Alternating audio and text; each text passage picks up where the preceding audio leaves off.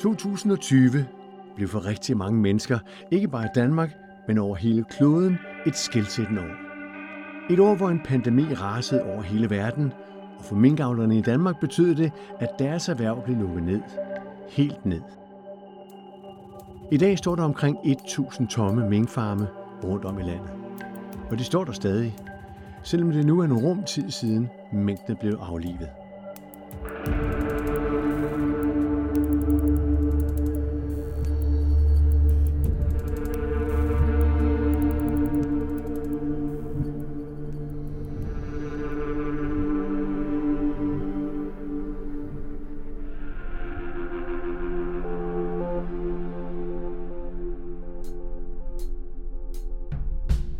Minkerhvervet var et erhverv, der gik i arv fra generation til generation, og i denne programrække på seks afsnit besøger vi både første, anden og tredje generations minkavlere, eller rettere sagt tidligere minkavlere.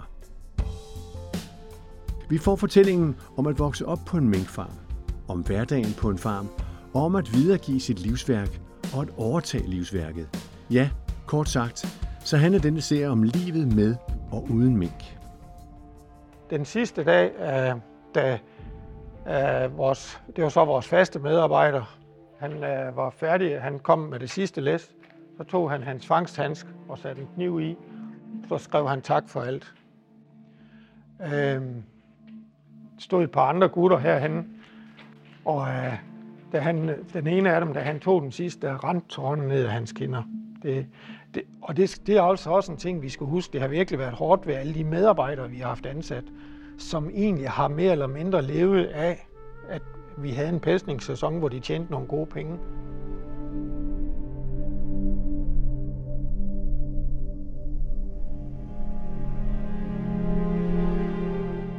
Den 4. november 2020 lød det fra statsministeriet, at den danske minkbestand skal aflives.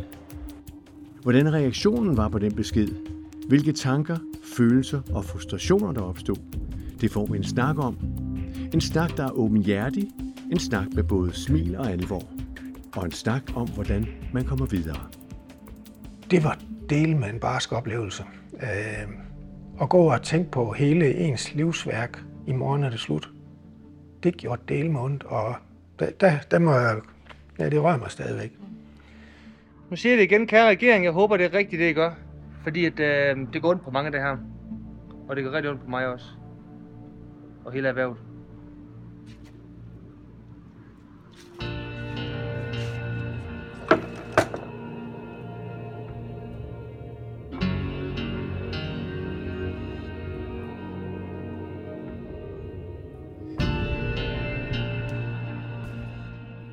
Vi er i Jordrup, lidt vest for Kolding.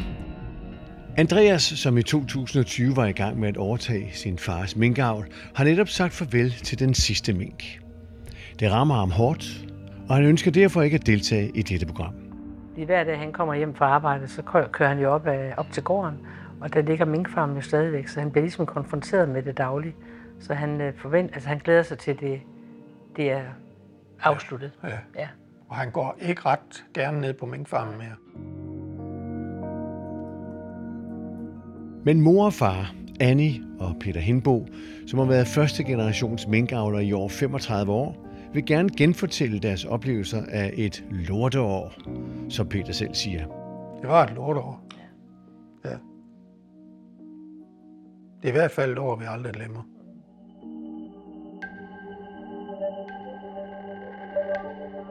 Nej, et år, der aldrig bliver glemt. Et år, hvor pandemien raser over hele kloden, og et Danmark, der mere eller mindre er lukket ned. Og det er året, hvor Peter Hindbo mister sit livsværk gennem 35 år. Og oven i det, også begge sine forældre. Først kommer jeg i marts, hvor, hvor det hele bliver lukket ned. Jeg har begge mine forældre, der var levende på daværende tidspunkt, der kommer på plejehjem i marts måned. Øh, mor lige før nedlukningen, far lige øh, efter, der er lukket ned, og vi, hvor vi ikke må besøge dem på plejehjemmene. Det i sig selv synes jeg var meget hårdt, især for, for vores forældre. Øh, så kan man jo sige hen over foråret i øvrigt, fordi med at vi bor på landet, så mærker vi ikke så meget til, at der er lukket ned, altså dagligdagen går sin gang. Men så sker der jo så det hen i juni måned, hvor vi hører om de første minkbesætninger, der bliver ramt af, af corona. Tre besætninger i Nordjylland bliver ramt. Peter er opmærksom og følger med i udviklingen af de smittede farme, som i august og september 2020 bliver til flere og flere, men stadig kun i Nordjylland. I starten der, der afliver man jo ikke dyrene, men så bliver man enige om, at nu skal de aflives, de besætninger, der bliver ramt. Og så på et tidspunkt, så laver man en zone på 7,8 km og siger, at alle de farme, der ligger inden for den radius, de skal aflives. Og det jo godt nok hårdt øh, slag, og i Nordjylland der er der jo steder, hvor minkfarmene ligger meget tæt. Så der var virkelig mange, der blev ramt af det deroppe. På trods af tiltag fra regeringens side om at lukke syv kommuner i Nordjylland helt af, så lykkedes det ikke at holde smitten blandt mængdene nord for Limfjorden. Så kommer der en del, når vi er inde i oktober, der kommer der besætninger i Esbjerg-området, i Holstebro-området. Og vi er alle sammen nervøse for, at, at vi lige pludselig får det. Øh, vi bor heldigvis, vores farm ligger, så vi har næsten 8 km til den nærmeste farm, øh, anden minkfarm, så vi er ikke så sårbare som andre steder. Men det var hårdt for os, øh, og vi stod lidt magtesløse, for vi vidste, vi vidste ikke lige, hvordan det var, smitten den spredte sig. Øh, jeg tror måske stadigvæk, at det har noget med fugle at gøre, øh, men det er aldrig bevist.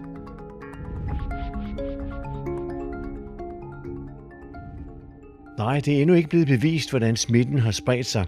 Men selvom farmen ligger 8 km fra andre farme, så er Peter og søn Andreas meget påpasselige og der lykkedes det også at holde coronaen væk. Vi kører en tur hen på minkfarmen.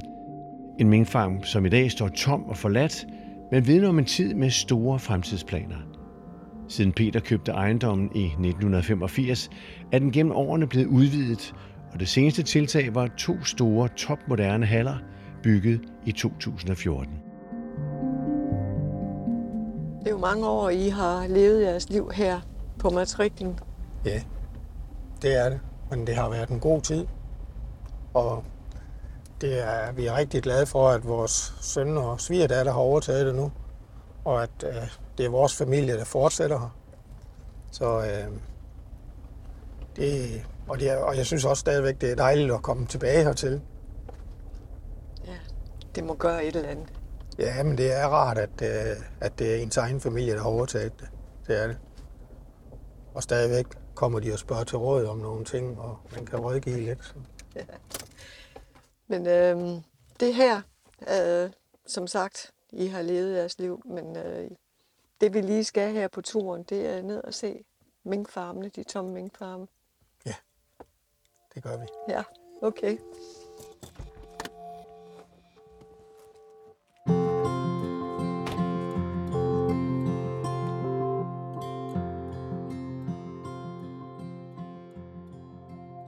Peter var stolt af sit erhverv. Et erhverv, som Peters far hjalp ham i gang med, og som han gennem 35 år med hårdt slid byggede op. Ikke uden grund kalder han det sit livsværk. Et livsværk, som sønnen Andreas havde store planer om at fortsætte at udvikle. Vi er på vej til den nyeste hal, hvor vi skal høre lidt om, hvad det var for et liv, mængdene havde her. Der er stille her. Ja, der er alt for stille. Ja. Og det er så øh, det er den nye hal, siger du? Ja, det er den sidste nye hal, vi har her. Den ser noget anderledes ud end øh, de haller, vi har set indtil nu. Ja, det er rigtigt. Oprindeligt så byggede man jo de to række haller, som vi har udenfor, men herinde, der, ja, dyrene er ligeglade med, om de er herinde eller udenfor, for det er de samme buer, nøjagtigt de samme buer. Men det er rart for os mennesker, os der arbejder sammen, og vi kan se hinanden, vi kan snakke sammen herinde ja. i, i den store hal. Og så er den rigtig rar om vinteren. Der har vi alle vores avlsdyr herinde. Der har vi ikke nogen i, i de andre haller derude. Okay. Og øh, det, det gør, at det fryser ikke så nemt herinde, øh, øh, fodret. Øh, og, og der er heller ikke sne, der kan genere herinde. Nej. Men de får ikke så meget luft, som de gør i de mindre buer. Jamen det gør de egentlig, fordi du kan se, at uh, uh, siderne det er perforeret stålplader, så det kan sagtens, uh, det blæser ikke hårdt ind, men der er en god uh, luftudskiftning, og så trækker det op og ud op i kippen. Så der er faktisk en uh, rigtig god luft derinde. Og så om sommeren bliver det heller ikke så varmt herinde, som det er ude i de andre haller. Og det har også en betydning. Ja, det er nok mest menneskeligt. Ja. Men burerne, de er, som, som de er alle Urene steder. har standardmål, øh, både indenfor og udenfor. Det er det samme, ja. Så øhm, med, bygget op med en redekasse og selve buret med drikkevand og en hylde ude i bag. Og så har vi jo fodret dem her ovenpå. Så, så normalt er der jo en masse halm i også. Halm i redekassen og halm ovenpå her. Men øh, Og der er det, du siger, at du synes, de har haft det godt der. det er sjovt, fordi der er mange, der har spurgt på den måde der, øh, hvordan har dyrene det egentlig?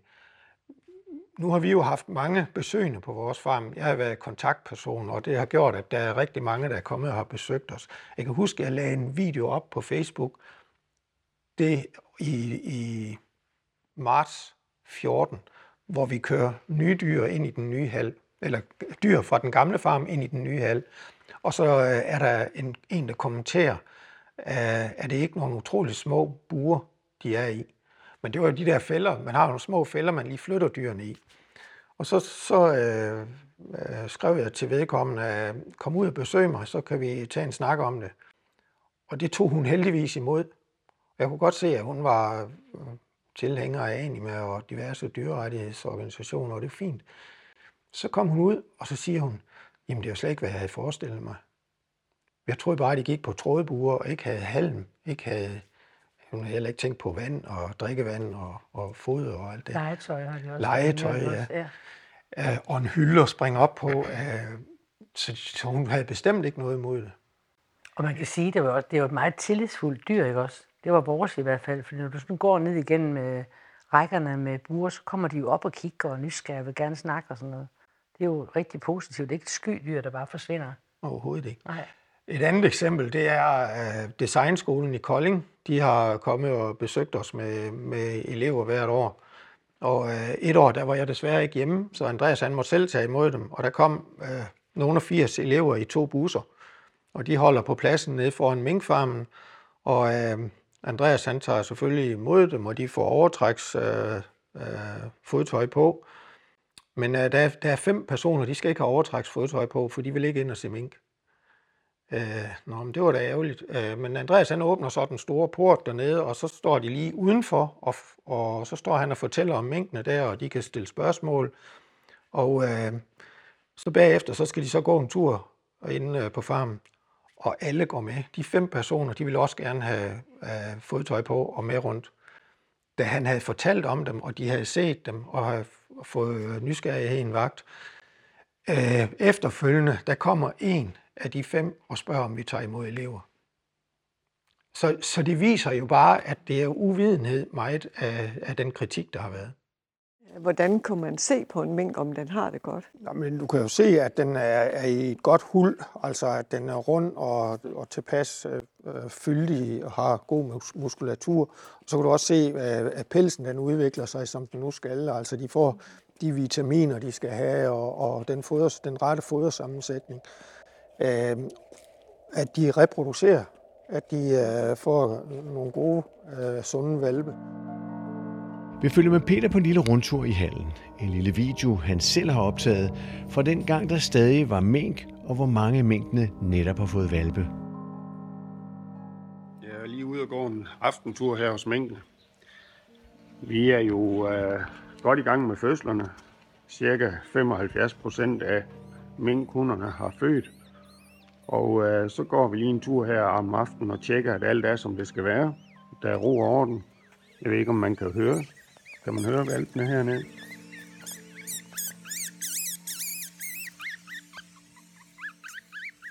Og så er det altså op og ned ad gangene her og holde øje med, at det alt er, som det skal være. Man kan se på de gule sædler her, hvor den gule side vender ud af, der er der ikke født endnu.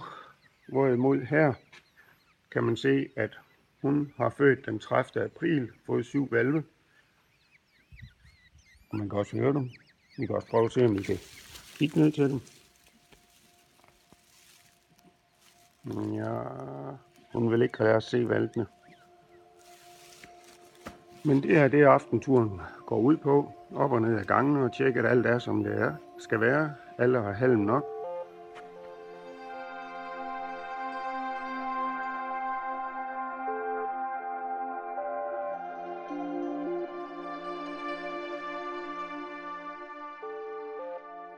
Ja, dyrene har det godt, og det er da også det, der gør, at de får et flot skin. Og specielt i 2020 opnår de de hidtil flotteste. Der sker jo det, at øh, vi, vi slipper heldigvis fri på vores farm. Vi øh, kan pelse helt normalt. Øh, men det var jo, vi må jo sige, øh, det, det var frustrerende, især i oktober måned, hvor, man ikke, hvor, det, hvor vi bare så, at det hele det spredtes, øh, og øh, vi kunne ikke rigtig gøre noget. Vi prøvede at råbe folk op, og vi, vi, vi følte nok, at regeringen lyttede for mig til Statens Serum Institut, og ikke lyttede til andre forskere, som egentlig sagde, at den der kloster 5, som den jo hed, den variant, der var fremme på det værende tidspunkt, den var ikke så farlig, som, som man troede i starten. Øh, og efterfølgende så har det jo vist sig, at den faktisk uddøde allerede i, i september måned. Og i starten af november 2020 går far og søn i gang med at sortere avlsdyrene fra, sådan som de plejer at gøre hvert år. Og så øh, den fjerde, der kommer så øh, min, vores svigerdatter, eller Andreas' øh, kone, ned og siger til os, at øh, der kommer en ekstra udsendelse om corona nu her kl. 16, tror jeg det var. At det skulle vi se, om der var, havde været så mange. Hvorfor skulle vi det? Jamen, det handler om mink, sagde hun. Nå. Jamen, vi stoppede så med at, at sortere ved 15-tiden, og, og så tog vi ned her, hvor vi bor, Annie og jeg, og så det sammen med Andreas og Nina og deres to små drenge. Og så så vi udsendelsen sammen. At den danske minkbestand skal aflives. Det var, det var, det var en barsk oplevelse, øh, da Mette Frederiksen sagde, at alle mink skulle aflives, også avlstyrene. Man troede nærmest ikke, at det var, det var rigtigt, da hun sagde det, vel? Altså, det var, det var virkelig en øh, voldsom udmelding. Ja. Og øh, jeg kan huske, efter en travl dag, så jeg havde lagt mig ned på gulvet, og Andreas' øh, den yngste, øh, valgte mig, han kravlede rundt på min mave, samtidig med, at Mette Frederiksen hun holdt pressemøde. Og øh, jamen, lige pludselig så kunne jeg bare mærke tårerne, der løb ned af øh, øh, kinderne. Og, øh, og Andreas, der stod i baggrunden, også var meget ked af det. Ja. Og vred på ja. samme tid. Ikke? Ja.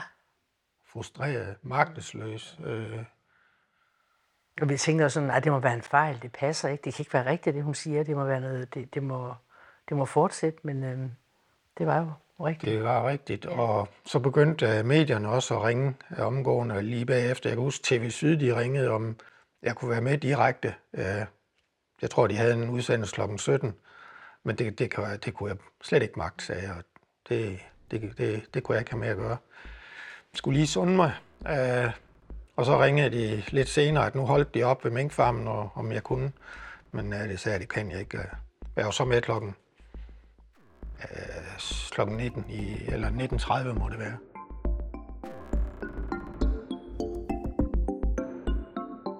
For familien Hindbo har det altid været vigtigt at være helt åben om deres erhverv.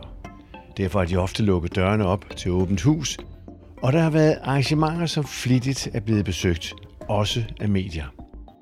Det er fordi også Peter Hindbo medierne kontakter, og det gælder såvel henvendelser fra indland som udland, og ikke nok med det, så modtager han også en henvendelse fra statsministeriet. Øh, hvorfor det kommer op og står, det ved jeg egentlig ikke lige præcis, men jeg bliver i hvert fald øh, kontaktet af statsministeriet. Jeg tror, det er tirsdag, hvor vi har besøg om torsdagen, øh, om jeg vil tage imod et besøg, og det siger jeg straks ja til. Den 26. november 2020 bliver så aftalt til statsministerbesøg, og allerede for tidlig morgen udløser det et stort opløb. Der kom politi, der kom journalister fra... Øh, jamen, de første journalister var der klokken 7, og øh, PET og helikopter i luften og motorcykler. Øh, vejen, vejen, vejen blev spærret af. Øh, og så klokken 14 sharp, der kom uh, statsministeren kørende. Og det var bestemt, at vi skulle have, først have en snak, øh, kun Andreas og Nina og jeg og vores formand med, med statsministeren. Øh, og vi sad inde ved kaffebordet. Jeg havde på forhånd fået at vide, at de havde der en stram tidsplan. Du har 15 minutter, maks 20, øh, med statsministeren, så skal du afbryde, så vi skal videre. Men øh, Mette Frederiksen sagde, at vi tager den tid, det skal have, og det tog 50 minutter, øh, den samtale, vi havde derinde. Vi havde en god snak, og jeg føler også, at hun lærte mig den dag. Øh, og jeg fik sagt, at jeg synes, det var forkert. For det første, at hun ikke har taget sit ministerhold med ud og se, hvad er en minkfarm. Det er første gang, øh, Mette Frederiksen besøger en minkfarm på det værende tidspunkt. Jeg synes, det var forkert, at de ikke kom ud og så, hvordan hele livscyklusen er for en mink. Havde de vidst det, så havde de måske lige givet os en uge mere til at få aflivet i, så kunne vi få aflevet på normal vis. Vi skulle ikke ud og lege fryse, container og ekstra mandskab, og have sparet en masse af, af de der nedlukningsomkostninger, hvis vi havde gjort sådan.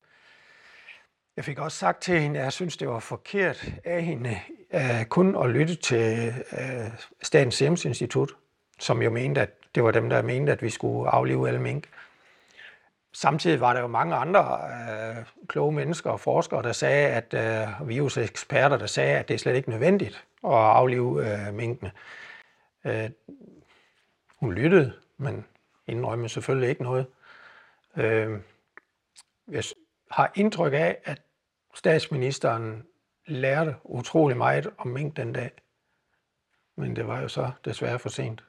Jeg blev berørt, og jeg blev berørt i mit møde med en fantastisk familie i Jylland, som i to generationer øh, har aflet mink og har gjort det øh, rigtig, rigtig godt. Og det selvfølgelig rører det mig. Og jeg er jo stadigvæk, og det tror jeg egentlig gælder for mange danskere, ked af det, på minkavlernes vegne, på deres familiers vegne og på alle dem, der i øvrigt er beskæftiget her. Efterfølgende så havde vi hende med rundt og, og se pelseriet med den lugt, duft, der nu er der, og så nogle færdige skin. Vi viste hende nogle skin, hvor der var normalt gode skin, og så nogle, der var pelset for tidligt, hvor der ikke er så meget uld i. Øh, på grund af, at de var pelset for tidligt. Og efterfølgende så var vi så nede i den nu tomme minkhal, hvor der kun lå dyr fra frysecontainer til optøning til brug næste dag i pelseriet, øh, hvor vi gik en tur ned. Og, og inden hun skulle ud til journalisterne, så, så ville hun sige pænt tak, og i det samme så trækker Andreas lige et pelshjerte op med en nøglering i, øh, og, og giver hende. Og så siger hun, øh, Mette, nu skal du sætte dine nøgler i det her pelshjerte, og så skal du lige tænke på de danske minkavlere, hver gang du åbner din dør. Der var, det var hårdt for hende.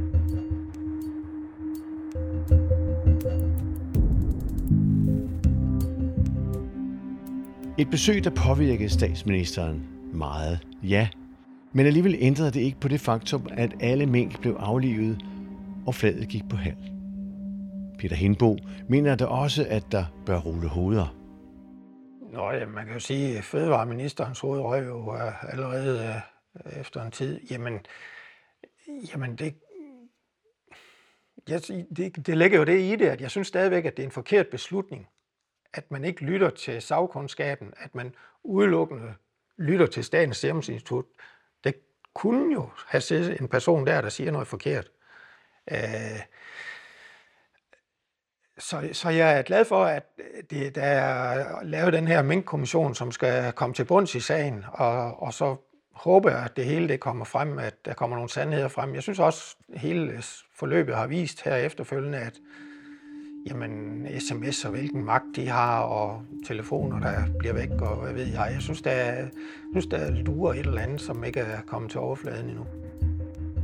Den 30. juni 2022 blev resultatet af Mink-kommissionens rapport fremlagt. En over 1600 siders lang rapport, hvor der var hård kritik af statsministeren og at statsministeriet i det hele taget.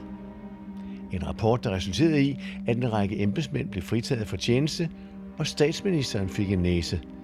Men om der blev sat et endeligt punktum? Tja, det er stadig uvist. I dag går Peter ikke særlig ofte ind i de tomme haller. Her træder minderne om en god tid, der nu er slut, alt for tydeligt frem. Det er klart, det vækker der nogle minder. Øh, det gør det. Øh, jeg synes, øh, det er utrolig ærgerligt, at man sådan godt produktionsanlæg, som vi havde, at det nu bare står tomt og ikke bliver brugt. Det, øh, det, det sårer mig.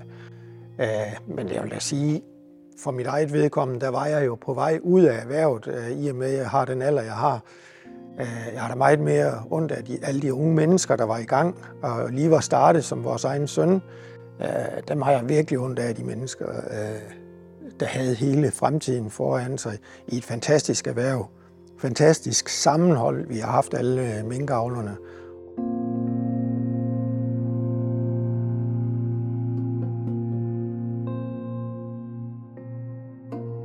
Sammenhold og et fantastisk erhverv. Det var det, som Peter Hindbo sammen med de øvrige omkring 1.100 farmer over hele landet havde fået op at stå. Og det er nu slut. For at forstå lidt af det arbejde, der har ligget i at være minkfarmer og kunne levere verdens bedste skind, spoler vi tiden tilbage. For Peters vedkommende er han uddannet landmand og drømmer om i starten af 80'erne at få foden under eget bord. Gården her i Jordrup bliver til salg, og banken giver grønt lys. Men tilfældigvis så er der så en øh, nabo, øh, som har mink. Og han er oppe i 70'erne og har svært ved at klare det selv. Øh, og jeg begynder at gå og hjælpe ham lidt. Jeg kan specielt huske øh, vinteren, det må være 86, øh, hvor det var så koldt, og vi gik og vandede de her mink med vandkanden to gange dagligt. Det, det var noget af en omgang. Øh, øh, men jeg blev øh, ikke afskrækket af det. Jeg blev meget interesseret i det der, den, øh, de der dyr, de der mink. Og øh, det var jo ikke noget, vi havde haft, blevet undervist i på landbrugsskolen. Det var der overhovedet ikke.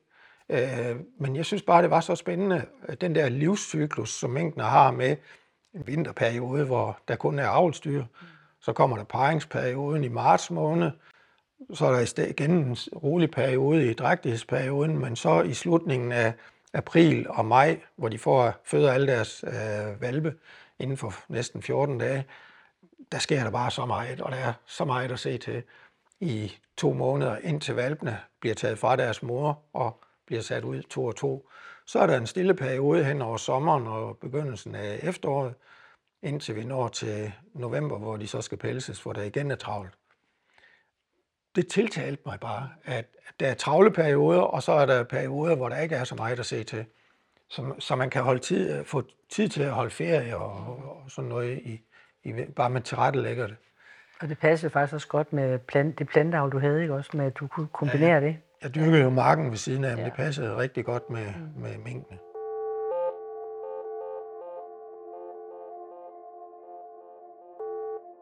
Peter bliver enig med den gamle minkavler om at købe farmen med ca. 400 tæver, og det sker den 1. januar 1988.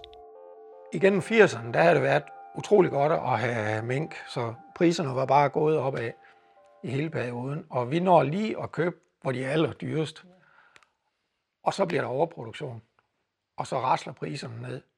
Og der, vi har faktisk, jeg tror, der er syv dårlige år øh, derefter. Men jeg har ikke en eneste dag fortrudt, at jeg blev minkavler. For jeg synes bare, det har været så spændende at arbejde med minkene. Så selvom det ikke øh, gav penge i den første periode, så knoklede vi på, og jeg havde arbejde ved siden af, som jeg nu kunne få tid til. Og øh, øh, så udvidede vi faktisk, der, i og med at det var så dårligt, der var jo 5.000 minkavlere i slutningen af 80'erne, men jeg tror at cirka halvdelen af dem, de lukkede i de kommende øh, 4-5 år. Øh, og vi købte faktisk en tvangsauktion på en forholdsvis ny farm op ved, i Midtjylland, som vi så flyttede hjem til, hvor vi boede, og øh, byggede, startede så med at bygge farmen op der. Og øh, i de der dårlige år, der udvidede vi faktisk således, at øh, da vi nåede til midten af 90'erne, der var vi op og havde 1200 øh, minktæver. Og så købte vi i, ja, jeg gik selv og passede det.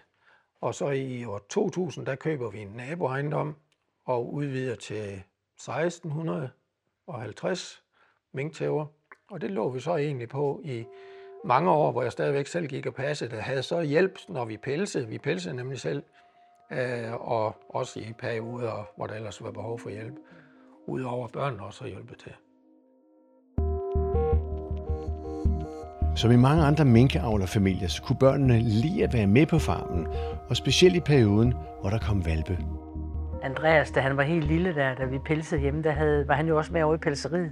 Han var vel tre år, to-tre år dengang, hvor han så kørte med maskiner i savsmuld og var bare med derovre hele dagen, ikke? Ja, ligesom hans drenge har været ja. her til sidst. Ja. Og det, man, kan- i starten, der var det jo også uh, udmugning på den hårde måde med en greb. Og det var jo så mig, der gjorde det, og så havde jeg så drengene til at køre traktor og vogn frem nede mellem hallerne der, så det, det var der et slid ind imellem, men uh, Ja, de snakker alligevel meget om det i dag, hvor de er blevet voksne. at De, de synes bare, det var en dejlig tid. At vi sådan hjalp hinanden, og de var bare med i arbejdet, ikke? ja, og ikke Jeppe for eksempel, han var jo ikke i daginstitutionen bagefter skolen, han kom jo bare hjem til mig. Det var Andreas ud af Peters tre børn, der valgte at gå i farens fodspor. En dag midt i uddannelsen som tømrer, kunne han mærke på sig selv, at det var det rigtige. Det var den vej, han ville. Det var det liv, han ville leve sammen med sin familie.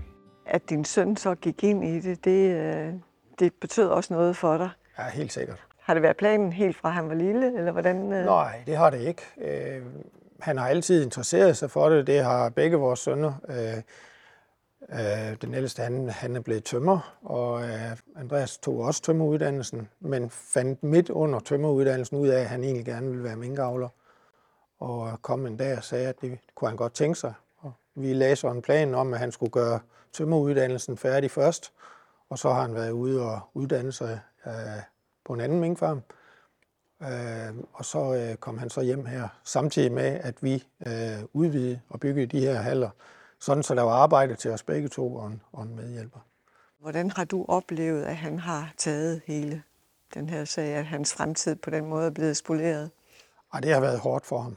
Det har det bestemt. Øh, Andreas han var pissegod til sit arbejde med minkene. Øh, han, øh, tog, øh, han var god til pasningen af dyrene og kunne se, hvis der var noget, der skulle holdes ekstra øje med. Han øh, har været dommer på forskellige skinudstillinger og har haft et uh, meget stort netværk uh, blandt unge avlere. Uh, og uh, det netværk, det, det, det er måske nok noget af det allervigtigste, fordi de talte jo sammen dagligt, uh, og, og uh, det falder lidt fra hinanden, fordi man har ikke det her fælles med mængden at tale om mere, så det, uh, der, der er nogle af de der gode minkvenner, de falder jo fra, fordi at man ikke har så meget at snakke om mere. Øh, men hele det, at hans fremtid var bygget op omkring det her, det, at det er slået i stykker, det har, det har været hårdt for Andreas. Og du har Og også det nævnt, også det har været slemt. Altså, han måtte også have lidt ekstern han, hjælp. Han har også fået noget psykologhjælp, ja, det er rigtigt. Øh, det, det er klart, det er, der, der er nogle perioder, hvor man tænker, nu vil det virkelig være sjovt. For eksempel øh, nu her, når der er, små valpe. Øh, det begyndte jo at pippe i kasserne lige pludselig, øh, normalt på den her årstid. Og det mangler man altså. Og Andreas han kan stadigvæk mærke det, hvis han går herned. Og det gør han helst ikke mere. Fordi det er hårdt for ham. Men han kan stadigvæk mærke, at der kommer nogle følelser, når han kommer her.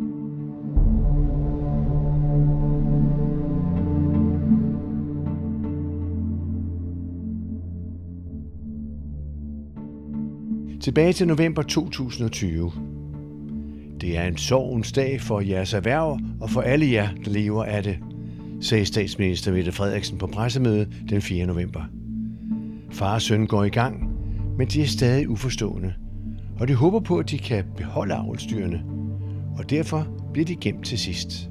Vi er i gang her med at aflive vores dyr, og øh, så den, øh, vi skal være færdige den 12. Øh, med at aflive, og den øh, 11.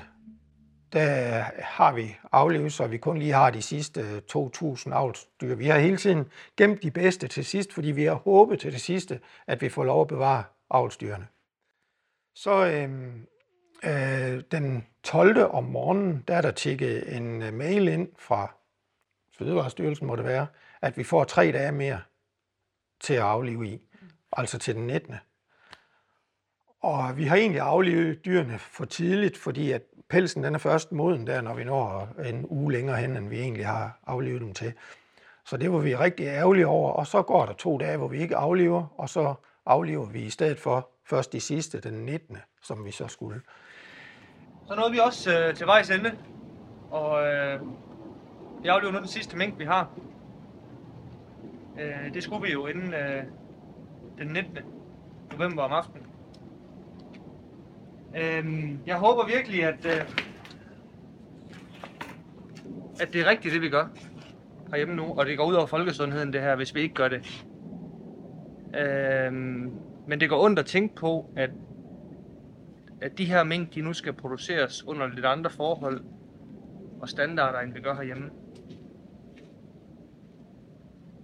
Man kan have sin mening om mink, men, men, men, men det bliver ikke produceret under særlig gode forhold i fremtiden, for der bliver et kæmpe marked for det her nu, fordi at der er blevet aflivet så mange. Og det har været nogle hårde uger, øh, uretfærdige uger, som har krævet en masse planlægning, og, og, og vi var egentlig klar til i mandags at aflive det sidste. Øhm.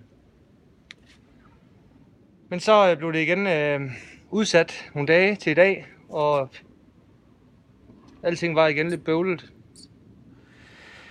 Øh, da jeg kører hjem om hernede til, hvor vi bor den 18. om aftenen, der er det jo, det er jo den 18. november, så det er jo bælragende mørkt. Øh, så holder jeg lige med min bil ude ved øh, minkfarmen, og så går jeg en tur ind i, øh, det, de går alle sammen, de sidste dyr, de går ind i den nye minkhal.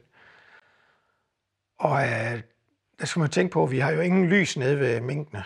Minkene de bliver forstyrret, hvis der er lys, så kan de ikke, øh, deres årscyklus den går i stykker. Så, så det er bælragende mørkt, men øh, så jeg går ind alligevel og går ned igennem en gang, og så øh, som efterhånden, som øjnene de vender sig til det, så kan man øh, godt se silhuetterne af, af dyrene derinde. Og det var del med en barsk oplevelse. Øh, at gå og tænke på hele ens livsværk i morgen er det slut. Det gjorde del med ondt, og der, der, der må jeg, ja, det rører mig stadigvæk. Øh, der, der fik tårne frit fald, øh, det må jeg indrømme. Øh, og jeg måtte hen og sætte mig på en bal halm, og jeg ikke, jeg tror, jeg sad der en halv eller en hel time. Det. Øh, men øh, dagen efter, så, øh, så skulle vi så aflive de sidste. Og vores medarbejder, han, øh, han aflever, og så da det sidste læs mangler, så siger han, dem kan jeg ikke tage. Nå, siger Andreas, så kommer han ind og siger, at øh, vores medarbejder, han vil ikke, øh, nej, men så tager vi dem sammen, Andreas siger jeg så.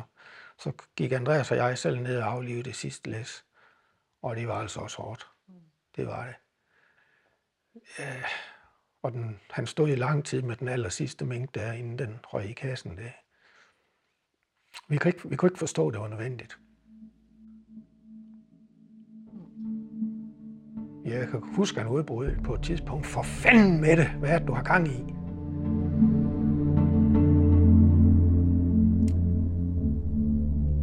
Nu siger jeg det igen, kære regering, jeg håber, det er rigtigt, det I gør. Fordi at, øh, det går ondt på mange af det her. Og det går rigtig ondt på mig også. Og hele erhvervet.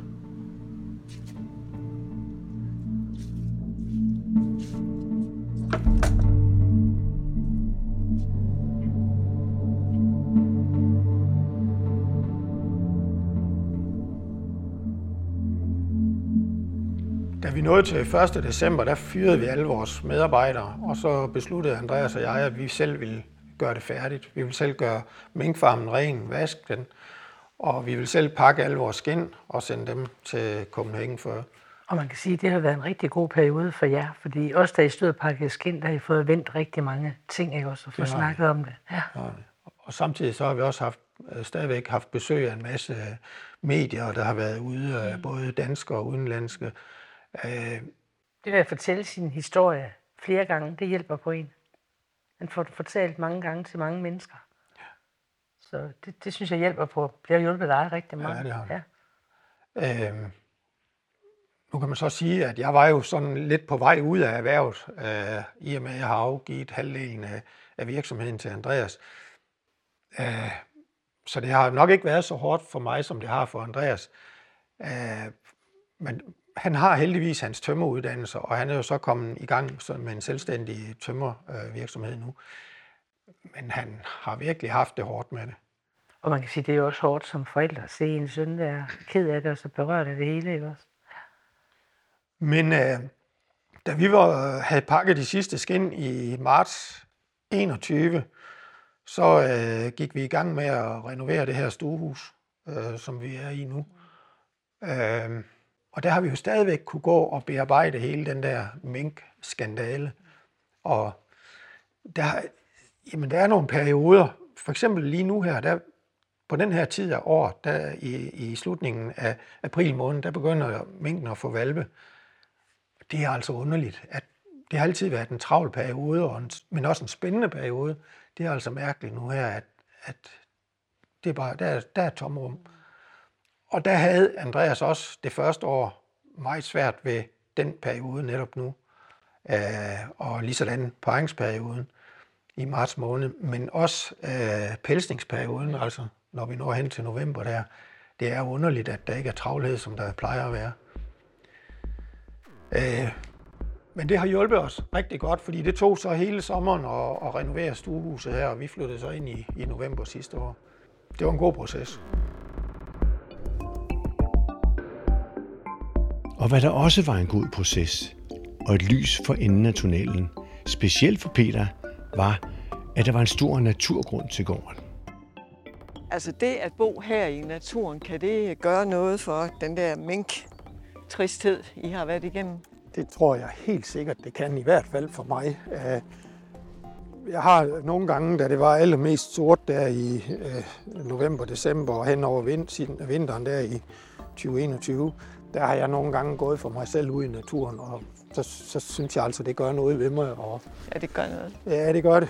Ja. Øh, bare se at det, der sker. Altså, der er altid noget nyt i naturen. Det kan være vejret, der gør det, men det kan også være årstiden. Øh, så ja, jeg er altid kommet meget i naturen, så det betyder meget for mig.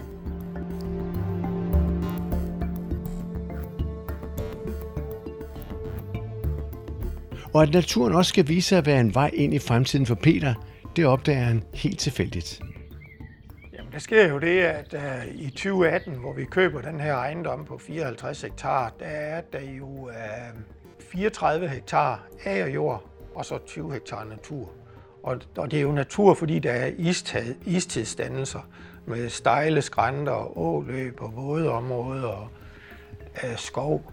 Og uh, Samtidig der ser jeg en uh, annonce fra den Danske Naturfond i et af vores fagblade, hvor de søger landbrugsarealer til at lave om til natur.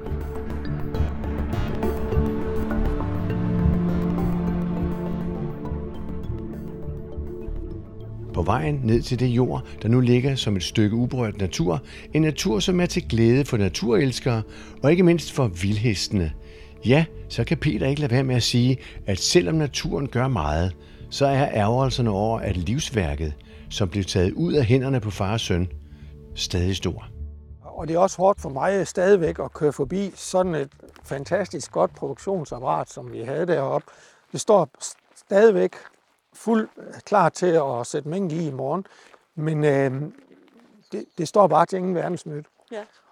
Og så er også det, at det ikke er blevet afklaret, hvad fremtiden bringer, hvad, hvordan bliver erstatningen, og skal det hele rives ned, eller kan vi få lov at købe noget af det tilbage øh, til en fornuftig pris? Øh, det, det er, der er meget usikkerhed omkring det, og den er, ikke, den er, den er ubehagelig. Det. Så det, er, øh, det piner Andreas, at han bor lige op og ned af det.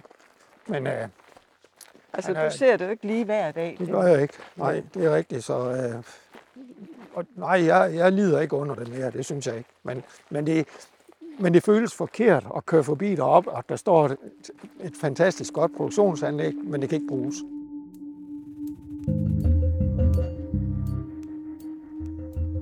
Og det er den frustration, de fleste danske eks-minkavlere står i i dag, næsten to år efter, at alle mink blev aflivet.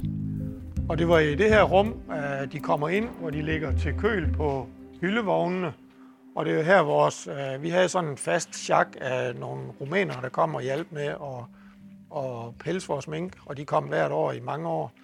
Og den sidste dag, øh, da øh, vores, det var så vores faste medarbejder, han øh, var færdig, han kom med det sidste læs, så tog han hans fangsthandsk og satte en kniv i, så skrev han tak for alt. Øh, stod et par andre gutter herhen, og øh, da han, den ene af dem, da han tog den sidste, der rendte tårnen ned af hans kinder. Det, det, og det, det er altså også en ting, vi skal huske. Det har virkelig været hårdt ved alle de medarbejdere, vi har haft ansat, som egentlig har mere eller mindre levet af, vi havde en pæsningssæson, hvor de tjente nogle gode penge, og så kunne de tage hjem, og mange af dem, vi havde her, de var hjemme og, og bygge huse. Øh, og så havde de, jamen nu havde de så råd til at få døre og vinduer i, og, og så har de haft tjent lidt penge derhjemme også, men det var det her, der var den store, det her halvanden måned, de var hos os, det var den store indkomst, de havde. Øh, det har været virkelig hårdt for dem. Men nu står vores maskiner så her og er rengjort og er pakket ind. Øh, de er pakket ind, fordi at ellers så skider fuglene på dem, og de bliver støvet, så vi har lige pakket dem ind, og så den dag, der kommer nogen og vurderer det hele, så kan vi pakke det ud igen.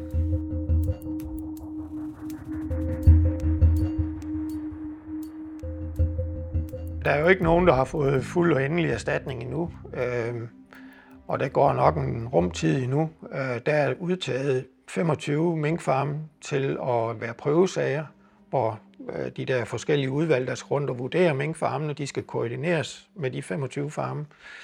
Og øh, de er ikke blevet vurderet endnu, men øh, skal vist nok her sidst i maj, hvis ikke det bliver udskudt igen.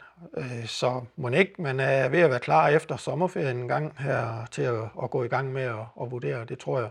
Og så har vi fået at vide fra, når man går i gang der, så vil det nok tage cirka fire år at få vurderet de 1100 minkfarme.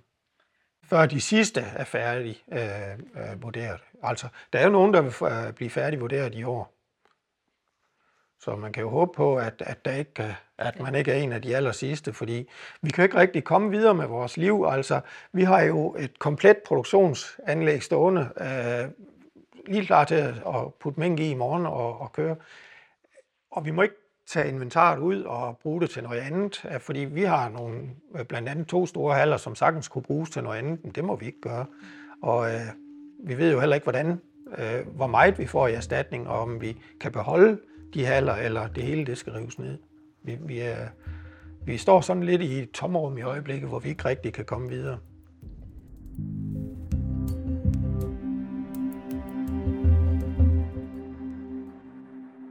I mellemtiden bruger Peter tid og energi på det nye naturområde. En hverdag, som han er kommet til at holde rigtig meget af. Så specielt her om foråret, lige nu, hvor trækfuglene de kommer, ikke også? Der er fuglesang der hele dagen lang. Det, det synes jeg er rigtig spændende, og alting springer ud, og blomster. Øh, det var heller ikke noget, jeg sådan har tænkt så meget over tidligere. Det der med, at der skal helst være blomster hele tiden for insekterne om at gøre. Hvor det starter med egentlig, jeg tror, det er mere billeder, der er noget af det første, der springer ud. Og så alle de hvide blomster, vi har. Øh, nu i øjeblikket der er det så slåen, der er ved at springe ud. Og, og, og det slutter vel af med de hvide blomster med, med tjørnen der i starten af juni måned. Det synes jeg er spændende, og, og har aldrig rigtig tænkt over, at det er vigtigt, at der er noget nektar til insekterne hele øh, foråret, selvom det er koldt. Kan man sige, at det måske øh, slet ikke er så skidt, det der er sket med mængdene? Altså nu har du fået syn på noget helt andet, som måske er endnu mere livgivende, eller hvad tænker du? Nej, det får du mig ikke til at sige. Æh, øh, nej, jeg savner stadigvæk mængden, og jeg ville ønske, at vi stadigvæk havde det. Men derfor kunne jeg jo godt stadigvæk færdig i naturen, selvom jeg også skulle tage mig af mængden. Så øh, nej, det er, jeg savner stadigvæk mængden.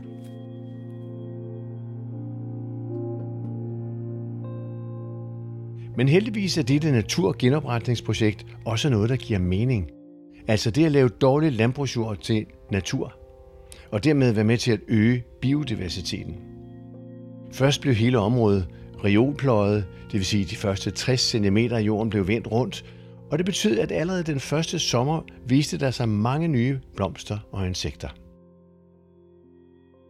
Jamen her ser vi jo ud over øh, istidsdannelserne, ikke også? Øh, hvordan der har, man skal forestille sig, at der har været is over det hele, og så begynder det at smelte, og der begynder at skylle noget vand øh, væk ned under isen og så tager det en masse jord og, og sten med sig, og, og så danner det jo det her landskab. Øh, og det, er jo, det her det er jo næringsfattig jord, og det, det kan du jo se her. Det er jo, det er jo ikke ukrudt. Det, det har jeg tidligere kaldt det. Nu kalder vi det overdrevsarter. Det er alle de her rosetplanter, kongepinde, som vi ser lige her og vejbred. Det er jo nogle planter, som får en enorm lang rod, som kan klare sig i en tør sommer. Og, og den her mark her øh, sidste juni måned, der vil den være helt gul af kongepind. Øh, og, og masser af andre overdrevsarter også. Og dermed med til at trække en masse insekter. Dermed med til at trække fugle til. Dermed trække rovfugle og rovdyr til. Så øh, det, det, det er virkelig noget, der kan højne biodiversiteten, det her. Den nye fremtid på toppen. ja, det kan man sige. Ny fremtid? Ja. Og en ny hverdag? Men savnet af en hverdag med mink ligger dybt forankret. Det er jo noget, jeg nyder utrolig meget at komme herud på det her overdrev og gå blandt hestene. Og, og så gå i den natur her, ikke også? Og kirken der ligger deroppe, og, og så se på de her store istidsdannelser her. Og fuglene og lærken, der synger herop, øh, det nyder jeg rigtig meget. Og, og, og jeg glæder mig til mit otium, det skal nydes her. Ja. ja. Men stadigvæk, så mangler jeg altså minkene. Det gør du. Det er jeg nødt til at indrømme, det gør jeg. Jeg mangler lige at komme op og gå en tur på min farm.